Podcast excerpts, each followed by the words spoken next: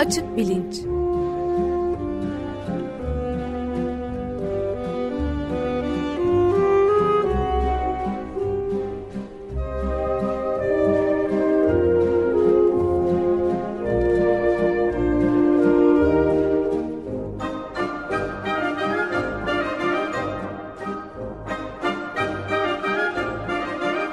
Güven Güzeldere ile bilim ve felsefe sohbetleri. Günaydın Güven Bey, merhabalar. Günaydın Ömer Bey. Günaydın. Günaydın Özdeş.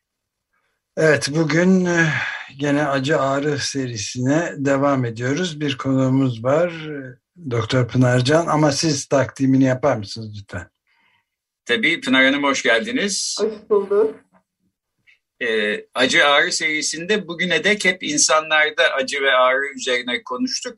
Fakat insan dışındaki canlılarda da haliyle acı ve ağrı söz konusu olabiliyor. Bu tartışmalı bir mesele olsa da örneğin felsefeciler arasında e, pratik olarak baktığımızda işte veterinerler e, acı ve ağrılarına şifa bulmaya çalışıyorlar hayvanların. Ee, biz de bugün biraz e, bu işler nasıl oluyor, hayvanlar üstünde acı ağrı çalışmaları e, neler gösteriyor bunu konuşmak istiyoruz. Konuğumuz Doktor Pınar Can, Ankara Üniversitesi Veteriner Fakültesi Cerrahi Anabilim dalından e, lisans eğitimi de doktorası da Ankara Üniversitesi Veteriner Fakültesinden daha sonra Almanya'da Hannover Veteriner Üniversitesi'nde de bir sene e, nöroloji bölümünde doktora sonrası araştırmalar e, yapıyor. E, kök hücre tedavisi ve nöroimmünoloji üzerine çalışmaları var. Küçük hayvan cerrahisi üzerine de araştırmaları var.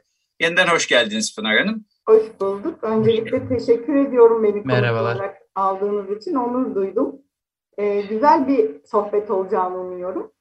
E, memnuniyetle biz teşekkür ederiz geldiğiniz için. Şimdi ben e, bu programın giriş bölümünde, bu serinin giriş bölümünde e, felsefede eskiden beri var olan bir, pro, bir problemdir. Diğer zihinler problemi diye. E, işte başkalarının deneyimlerini e, ben bilemem, onlar da benim deneyimlerimi bilemez filan e, gibi bir e, bilgi kuramı problemi. Şimdi aynı türün iki bireyi arasında bile böyle bir problem varsa birbirinden ayrı türler arasında bu problem tabii daha da e, büyümüş hale geliyor. Özellikle beden morfolojileri açısından, sinir sistemleri açısından bizden uzak e, hayvanlara baktığımızda neyi nasıl e, kararlaştırmamız gerektiğinde de aslında zorluk çekiyoruz. Öte yandan e, işin pratik tarafına baktığımızda yani birisi size işte kuyruğu ezilmiş köpeğini ya da e, ayağı kırılmış kedisini getirdiği zaman bu felsefi sorunları siz bir kenarda bırakıp e, bir şekilde şifa bulmaya vermeye çalışıyorsunuz. E, burada da aslında e, bir takım yol gösterici varsayımlarla herhalde hareket ediyorsunuz. Yani hayvanlarda acı veya ağrının olduğu ya da sürmekte olduğu ya da geçmekte olduğunu bazı kıstaslara göre anlıyor olmalısınız. Biraz bunlardan bahsetsek. Hayvanlar dünyasında yani dili olup konuşamayan, bize derdini anlatamayan e, hayvanların acı ve ağrı ile ilgili e, deneyimlerinde ve bunlara e, işte tedavi edip şifa bulmak konusu e, nasıl bir şey? Buradan başlayabilir miyiz? Tabii. E, öncelikle aslında insan olmayan hayvanlardaki e, ağrı mekanizmaları ve ağrı yolakları spinal korteki veya reseptör seviyesinde aslında çok benzer insanlar. Yani bir farkı yok. Buna kuşlar da dahil, memeliler de dahil, amfibiler de dahil. Ağrıyı bizim gibi hissedebiliyorlar. Sadece fark ağrıyı hissettiklerinde gösterdikleri davranış veya tepkiler bizden farklı. Ee, yoksa ağrı onlarda da varlığını zaten kesin kez biliyoruz. Ve türler arasında da hatta aynı türün e, bireyler arasında da çok ciddi farklılıklar gösteriyor. Ya örneğin bir çiftlik hayvanlarını ele alırsak çoğunluğu doğada av hayvanı olduğu için onların ağrı duyduğundaki gösterdiği tepkiyle avcı olan işte kedi köpek bizim evcil hayvanlarımız sınıfına giren onların gösterdiği tepkiler birbirinden çok farklı oluyor. Ee, biz tabii bunu klinik ortamında akut ağrısı olan bir hayvanı rahatlıkla anlayabiliyoruz. Yani açık bir kırığı var kedinin işte mesela ayağına basmıyor veya tutmaya çalıştığınızda ciddi ısırmaya çalışma, tırmalama veya köpeklerde yine agresyon belirtisi görülüyor. Hatta bazen o ağrı deneyiminden dolayı dokunulduğunda ağrı hissedeceğini bildiği için aynı insanlarda olduğu gibi öğrenilmiş kaçınma hayvanlarda da mevcut. Direkt yaklaştığınız zaman daha dokunmadan e, sanki ağrılı bir uyaran vermişsiniz gibi size tepki gösterebiliyor. E, sadece dediğim gibi hayvanlar arasında çiftlik hayvanları mesela çok fazla ses çıkarmazlar ağrılı olduklarında. Çünkü doğada av durumunda oldukları için bu ses çıkarmaları, bağırmaları avcı hayvanları onlara çekeceğinden dolayı daha cazip gelir. Çünkü güçsüz olanı avlamak isterler. Bu yüzden çiftlik hayvanlarında mesela biz davranışsal olarak ne mesela topallığını bile çok uzun süre eğer ciddi bir kırık veya işte tendoda kafka kopma yoksa göstermezler. Ee, anormal postürel değişiklikler yaparak bunu kompanze etmeye çalışırlar. Aslında bu büyük hayvan pratiğinde bizi çok zorlayan bir şey. Yani subklinik topallık veya subklinik e, durumlarda ağrıyı göstermediği için bu tarz hayvanların muayenesi çok uzun sürüyor. Yani subklinik topallı olan bir atı 4-5 saat izlemeniz gerekebilir. Yürürken, koşarken, üzerinde binici varken, ahırındayken veya dışarıdayken. E, o yüzden e, bu avcı ve av durumundaki hayvanların davranışları da değişik olduğu için biz burada da zorlanıyoruz. Yoksa akut ağrıda herhangi bir problem yok. Zaten gözle görünür bir e, klinik durum varsa işte kırık gibi veya omurilik travması gibi hayvan çok rahat bunu gösteriyor. Sizi yaklaştırmıyor yanına, tutturmuyor veya tutmaya çalıştığınızda ağrılı bölgeyi parke ettiğinizde reaksiyon gösteriyor. Bizim için aslında zorlayıcı olan kronik ağrı kanser ağrısı gibi veya osteoartrit ağrısı gibi veya nöropatik ağrı gibi. Çünkü bunların hepsi bizim evcil hayvanlarımızda da var. Özellikle kedi köpekler bize çok uzun süredir arkadaşlık ettiği için bunların davranışsal değişikliklerini daha iyi anlayabiliyoruz. Ama mesela çiftlik hayvanlarında çoğunlukla pet olarak beslenmediği için de uzun süreler e, bir bakıcısının gözetiminde olmadığı için çünkü e, süt veren hayvanlar 5-6 yaş optimal. Ondan sonrasında genellikle kesime sevk edilirler veya e, aynı şekilde et veren işte etçi olan e, erkek olanları da e, ergin ağırlığa ulaşınca genellikle kesim edilir. O yüzden e, bizim için aslında çok inceleyebildiğimiz evcil hayvanlar yani kediler, köpekler, kuşlar yine aynı şekilde. E, onun dışında da ağrı davranışı açısından e, özellikle nöropatik ağrılarda çok zorlanıyoruz. Çünkü bunun için bildiğimiz bir skala yok. Ve genellikle de hasta sahibi aslında ya da hayvan sahibi değil bize yardımcı oluyor. Çünkü klinik ortamında bir hayvanı muayene etmeye çalıştığınızda zaten korktuğu için yabancı değişik kokular var, sesler duyuyor vesaire zaten anormal davranışlar sergiliyor. Yani ağrılı bile olmasa. Stres ve korkuyla ilişkili olarak. O yüzden e, bizim hayvanlardaki ağrıyı tespit etmek için kullandığımız ağrı skalalarının neredeyse yüzde doksanı hasta sahibinin gözlemine dayalı. Ev onun için daha güvenli bir yer. Dolayısıyla oradaki davranış değişikliği, mesela aktivitesinde bir azalma var mı? Bu e, kronik bir ağrı şeklinin göstergesi olabilir. Veya karanlık bir yere saklanıyor mu? Oyun davranışı nasıl? Önceden mesela bizde çok iyi oynardı. Artık bir kö- köşeye geçip oturuyor diyebiliyor hasta ve Bizim ağrı skalalarımız da genellikle bunun üzerine oluyor. Ee, onun dışında akut ağrılarda tabii ki postoperatif dönem hospitalize ettiğimiz hastalarda e, ne kadar analjezik verelim, ikinci bir analjeziyi verelim mi, vermeyelim mi? Bunun ayrımında da bazı tabii ki e, mesela Glasgow e, ağrı skalası gibi skalalarımız var. Bunda da genellikle yine hayvanı önce gözlemle başlıyoruz herhangi ağırlı bir uyaran vermeden veya dokunmadan kafesindeki davranışı nasıl, mutlu mu, kuyruk sallıyor mu ya da işte e, durgun, e, depresif bir şekilde bir yerde yatıyor mu? Genellikle önce bunları izleyip daha sonra bunlarda eğer ciddi bir problem görmüyorsak mesela hayvan evet biraz durgun ama çok böyle bağırmıyor, acı acı ya da çığlık atmıyor. E, bu gibi durumlarda hayvanı kafesinden dışarıya almayı deniyoruz. Bu birazcık daha dokunma gerektirdiği için ve hayvanı harekete zorladığı için acaba bunu nasıl bir reaksiyon gösteriyor? Gayet eğer herhangi bir tepki vermiyorsa ki postoperatif dönemde ciddi analjeziklerde kullanılıyor. Ağrısı zaten olduğu varsayılarak. Ama sadece ikinci, üçüncü analjeziyi ekleyelim mi, eklemeyelim mi? Bu durumda ağrı skalalarını biz kullanıyoruz. Bunlardan en çok kullandığımız da Glasgow skalası hem kediler için hem köpekler için. Buna göre yine nonsteroidler, opioidler aslında insanda kullandığımız hemen hemen bütün analjezikleri biz hayvanlarda da kullanıyoruz.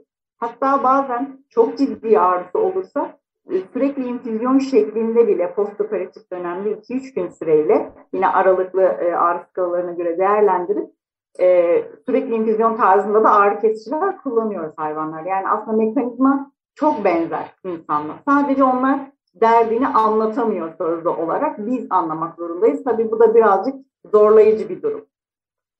Evet, bir hatırlatma olması babından e, dinleyicilere analjezi ile anestezi arasındaki farkı da kısaca bir e, anlatabilir miyiz? Bir analjezik e, vermek ne demek, anestezik vermek ne demek mesela? Analjezik vermek ağrı kesici aslında analjeziğin normal e, kullanırsak eğer tıp dilinde kullanmazsak daha e, yani ağrılı bir durumda ağrıyı ortadan kaldırmak için kullandığımız ilaçlara bir analjezik diyoruz ama anestezi dediğimiz zaman bunun lokal anestezisi de var, genel anestezisi de var ki biz operatif girişimlerimizde aslında dengeli bir anestezi kullanıyoruz. Yani hem lokal bir anestezi yapıp oradaki sensorik reseptörleri bloke ediyoruz. Daha sonra omurilik seviyesinde veya beyin seviyesinde de e, opioidler gibi yani morfin gibi analjezikleri kullanıp ağrıyı ortadan kaldırıyoruz. Ama anestezide tamamen bilincin devre dışı bırakılması aslında. E, motor fonksiyonları ve bilinci devre dışı bırakıyoruz ve yapacağımız operatif girişimleri o şekilde yapıyoruz. İnsandakiyle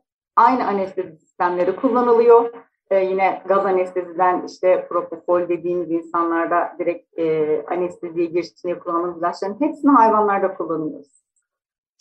Yani biz de ameliyat olurken bize uygulanan e, anestezi mesela bilincimizin kapalı olmasını sağlıyor. Öte yandan başımız ağrıdığında işte bir ağrı kesici ilaç aldığımızda bu bir analjezik e, bilincimiz kapanmıyor fakat evet. yine de ağrımız azalıyor. Kesinlikle öyle. Evet. Ben de bir şey sorabilir miyim? Şimdi Tabii bu ki. büyük e, baş hayvanların e, yani evcil olmayan hayvanların fazla üzerinde inceleme yapma fırsatı bulamıyoruz demiştiniz yanılmıyorsam. Evet. Ama e, bir de çok yani devasa endüstriler olarak hayvancılık ve mandıra endüstrileri, tavuk filan çok sayıda video çekilmesine imkan verilmiyor ama büyük evet. kafeslerde milyonlarcası böyle sığır kentlerde neredeyse yüz binlercesi tutuluyor. Ondan sonra da mezbahalara gönderiliyor. Çok e, çekiye görebildiğimiz kadarıyla da büyük ıstırap verici şeyler darbelerle filan muamele ediliyorlar. Bun, bunlara karşı nasıl bir şey yani kasaplarda ve bütün bu tavuk endüstrisinde hayvanların acı çekmesini engelleyecek bir şey yapılabilir mi? Yapılmalı mı? Ee, aslında Nedir? şöyle zaten tavuk endüstrisinde özellikle bu intensif besicilik dediğimiz veya kesimhane, intensif kesim yapılan yerlerde aslında tavuklar kesilmeden önce e, su dolu ve e, içinde bilinci kapatacak kadar bir elektrik akımı olan yerden geçiriliyorlar ve bilinci kapalı şekilde aslında hani hafif baygınlık geçirerek kesiliyor. E, şu an tüm dünyada da kullanılan bu. Yine özellikle yurt dışında e, bu çok nasıl diyeyim helal kesimin hani önemli olmadığı e, ülkelerde yine büyük hayvanlara da sersemletici dozda elektroşoklar verilerek kesim yapılıyor. Yani direkt hem hayvanın yaralanmasını engellemek hem de onu kesecek kişinin yaralanmasını engellemek için bu şekilde elektroşoklar verilerek hafif yine bilinç devre dışı çıkarılıp ondan sonra kesim yapılıyor. O aslında ciddi bir problem. Özellikle helal kesim olayına girdiğimiz zaman. Çünkü onda e, biliyorsunuz hayvanın bilincinin açık olması gerektiği e, söyleniyor ya da öyle olması gerekiyor. O yüzden o aslında hep tartışmalara konu olan bir şey. Evet hayvanlar kesilirken ağacı tabii ki acı tabii ki duyuyor, ağrı tabii ki duyuyor ve zaten daha kesimhanedeki o sıraya girerken stres e, aslında ciddi şekilde etkiliyor hayvanları. Çünkü özellikle e, büyükbaş hayvanlarda veya işte bu e, etinden ve sütünden yararlandığımız hayvanlarda e, ciddi şekilde yine be, e, kortizol seviyesinin bu stres ve ağrı durumunda arttığını biliyoruz. E, o yüzden minimum stresle aslında e, alınmaya çalışıyor. Bu işi gerçekten e, hayvan refahına önem vererek yapan kesimhaneler de bu şekilde gerçekleştiriliyor. Evet bunun ama yani önüne geçilmesi gereken bir e, hani facia demesem bile çok ciddi bir sorun olduğunu da kabul etmemiz gerekiyor. O yüzden sanıyorum yani başta Amerika Birleşik Devletleri olmak üzere e, çeşitli yerlerde adeta bu kesimlerin yapıldığı yerleri videoya alanlara da terörist muamelesi yapılıyor, cezalandırılıyorlar filan. Yani çok ciddi bir problemden bahsediyoruz herhalde. Tabii ki ama onunla ilgili zaten Türkiye'de dahil olmak üzere ciddi yasal düzenlemeler var. Çünkü hayvan defa özellikle çiftlik hayvanlarında son 30 yılda ciddi şekilde e, ele alınan ve evet bu hayvanları biz kesiyoruz veya etinden sütünden yararlanıyoruz ama e, minimum ağrıyla veya minimum stresle bu işlemleri yapmak üzerine çok ciddi e, yasal düzenlemeler de var. İşte onlardan bir tanesi dediğim gibi hayvanlar kesilirken birbirini görmemesi, tek tek alınması. Çünkü o görme stresi veya diğer hayvanın işte bağırması da diğerlerini etkileyebiliyor veya işte elektrikli şok vererek yine sersemletip ondan sonra kesim yapılması gibi uygulamalar var. Bunlar ne kadar yeterli tabii ki o tartışılabilir bir konu. Elektroşok acı vermiyor mu, ağrı vermiyor mu? Yani bir bunu sormak istiyorum. Bir de özellikle çok e, dikkat çekici bir başka konu üzerinde çok sayıda makale, yayın, eleştirel yazı da çıkıyor. Yani e, hayvanların et endüstrisinde kullanılacak hayvanların özellikle mandra e, endüstrisinde buzağlarının hemen annelerinden ayrılması ve büyük bir stres yaratması hatta çok ıstıraplı acı çeken sesler çıkarttıkları da bilinebiliyor. Bunları da katmamız gerekiyor herhalde ağrı ve şey meselesine değil mi? Tabii ki. Ama onlar şimdi şöyle bir şey var. Acaba ağrı mı çekiyorlar anneden ayrıldığı zaman çünkü o duygusal şeyi bilemiyoruz. Ne hissettiklerini söyleyemedikleri için. Ee, yani bu acaba korku mu, anksiyete mi anneden ayrıldığı için anne için yanında güvende oluyorlar. Ee, yani o da aslında yine tartışmaya açık bir konu. Ağrı mı hissediyor yoksa korkudan dolayı mı bu tarz davranışlar sergiliyor? Anneyi çağırma gibi mesela belgesellerde de hep karşımıza çıkar anneyle yavru ayrıldığı zaman ya yavru yavru da seslenir anneye hani gelsin beni bulsun. Aynı şekilde anne de. Anne de çok. Dolayı e, bir şey olma ihtimali daha yüksek ağrıdan ziyade. Evet demin stres dediğiniz için ben de şey hı hı. yani bunu da bir çeşit ağrı yani stresi de bir çeşit ağrı kategorisine mi sokacağız artık bilemiyorum nasıl ama yani annelerin çok ineklerin muazzam e, sancılı, ıstıraplı e, bağırış çığırış içinde olduklarını görüyoruz çocuklarından, buzağlarından ayrılanlar. Aslında o da birazcık şöyle e, uzun dönemdir intensif besicilik dediğimiz yani hayvanların topluca bir yerde tutulması. Eskiden biraz daha böyle e, bu işler işte köylülerde birkaç tane hayvan vardı vesaire şeklinde yapılıyordu ama tabii ki şu an e, bu dünya nüfusuna yeterli değil birkaç tane hayvanın beslenmesi. Aynı zamanda ekonomik de olmuyor zaten. O nedenlerle böyle işte bin başlık, 500 başlık türler halinde tabii ki e, yarı açık veya kapalı sistemlerde hayvanlar bakılıyor. Ve belki de uzun dönemdir bu yapıldığı için yani ben e, yavrusundan ayrılmış bir neyin o şekilde bağırdığına şahit olmadım. Çiftliklere tabii ki gidip geliyoruz vesaire ama belki o da e, bir alışmışlıktan dolayı artık eskisi gibi mesela bir köylünün baktığı ineği belki tek olduğu için yavrusundan ayırsanız o şekilde bir şey duyabilirsiniz, görebilirsiniz ama çiftliklerde bu tarz şeyler ben şimdi kadar hiç karşılaşmadım. Yani buzağısından ayrılınca bağırması vesaire gibi. Aynı şekilde buzağların da anneden ayrıldım diye bu şekilde yani strese ne kadar giriyor onu bilemiyoruz. Çünkü dediğim gibi saklıyorlar zaten çiftlik hayvanları bunu zayıf görünmemek adına e, evrimsel e, süreçte gelişmiş bir davranış olarak. E, ama yani bu vokalizasyonu çok yapmıyorlar dediğim gibi. Belki de zaten e, yine daha önce söylemiştim. Zaten çiftlik hayvanları çok ses çıkarmazlar ağrı veya stres durumunda ki e, predatörler veya işte avcıların dikkatini çekmemek için belki de gizliyorlardır. Biz anlamıyor olma ihtimalimiz daha yüksek. Ben de hemen işaret edeyim. Şimdi döndük dolaştık felsefeye geldik aslında. Çünkü felsefeciler bu diğer zihinler probleminde diyorlar ki insanlar işte e, dil kullanarak anlatıyorlar ne dertleri olduğunu.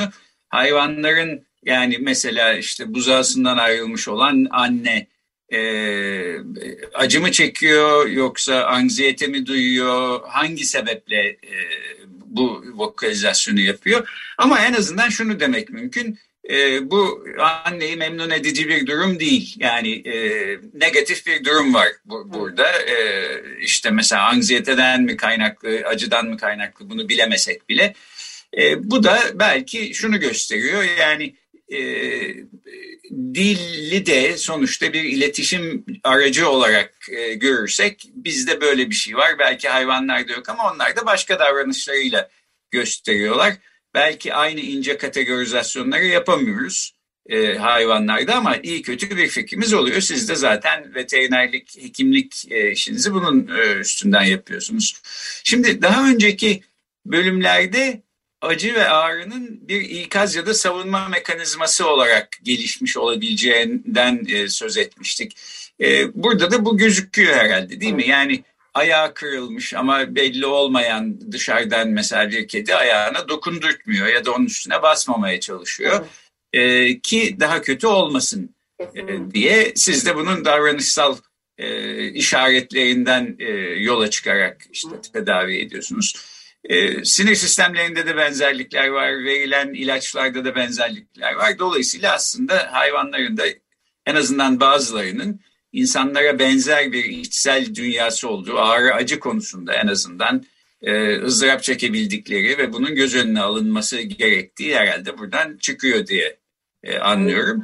Kesinlikle. E, Aslında e, bundan bir 20-25 yıl önce e, çiftlik hayvanlarında da yine kedi köpeklerde de mesela operatif girişimlerde veya hayvana ağrı vereceğinden emin olduğumuz uygulamalarda analjezikler bu kadar yoğun kullanılmıyordu. Son 30 yıldır aslında ciddi derecede hatta e, bazen koyunlarda mesela veya civcivlerde işte e, veya domuzlarda özellikle erkekler, erkek yavrular küçükken daha bebekken kısırlaştırılırlar testislerin alınması suretiyle. O zamanlarda mesela çok fazla analjezikler falan kullanılmıyor. Çünkü hayvan ses çıkarmıyor. Ses çıkarmıyorsa o zaman diyorlardı ki ha, demek ki ağrı duymuyor. Veya bir koyun için. E, mesela koyun kırpılıyor. Hmm, her biliyorsunuz bahardan geçişlerde tüyleri falan kesilir. E, kırparken kesiliyor hayvan ama ses çıkarmıyor. E, o zaman bu ağrı duymuyor. Veya e, buzağların, kuzuların veya oğlakların boynuzları körlenir birbirini yaralamasın veya takılıp bir yere kendisi yaralanmasın diye. E, çünkü doğada artık serbest gezip kendini savunması gereken bir araç değil boynuz. E, normal kapalı sistemlerde veya insan gözetiminde yetiştirildiğinde. Onlarda mesela önceden analjezik kullanılmıyordu.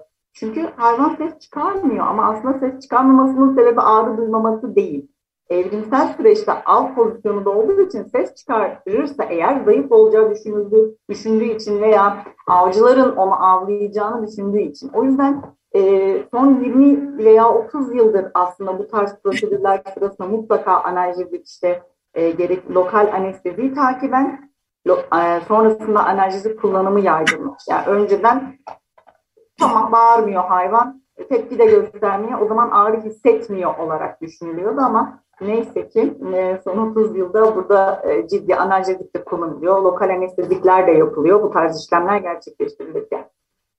Evet, hatta daha kötüsü birkaç yüzyıl önce yani bağırsa çağırsa da hayvan bu zaten acı çekemez çünkü ruhu yok falan gibi bir düşünceyle e, e, hareket ediliyordu.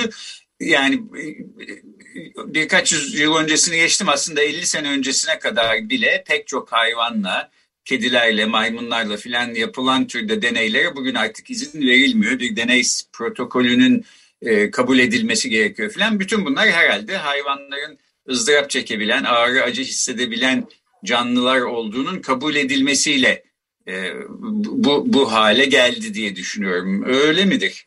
Ama bir iki sene öncesine gö- e, göre aktivistlerin, hayvan aktivistlerinin e, çek, gizlice çektikleri çekimlerde de, yaptıkları çekimlerde de müthiş acı verici muamelelere ite kaka hatta dağlanarak, itirilerek, dürtülerek sivri şeylerle hayvanların mahvedildiklerini gösteren filmler de vardı. Bunlar pek Tabii, ya, ya, ama yani mevcut. Yanlış anlaşılmasın diye ekleyeyim. Bu protokollerin yeterli olduğunu savunmuyorum. Yalnızca bir değişiklik e, söz konusu. Burada da bir genel anlayışta herhalde bir fark olsa gerek evet. e, diye evet. düşünüyorum.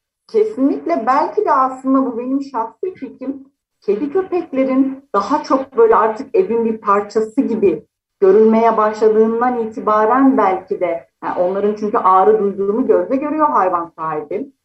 Miyavlamasından veya davranışlarının değişmesinden, eskisi gibi oyun oynamamasından hatta saldırgan davranışlar göstermesinden belki birazcık bu farkındalık çiftlik hayvanlarında da hani ağrının olduğu e, veya onlar da bazen pet olarak besleniyor. Kliniklerimize geliyor mesela horoz besleyebiliyorlar veya e, geçenlerde bir e, keçi gelmişti evde besledikleri.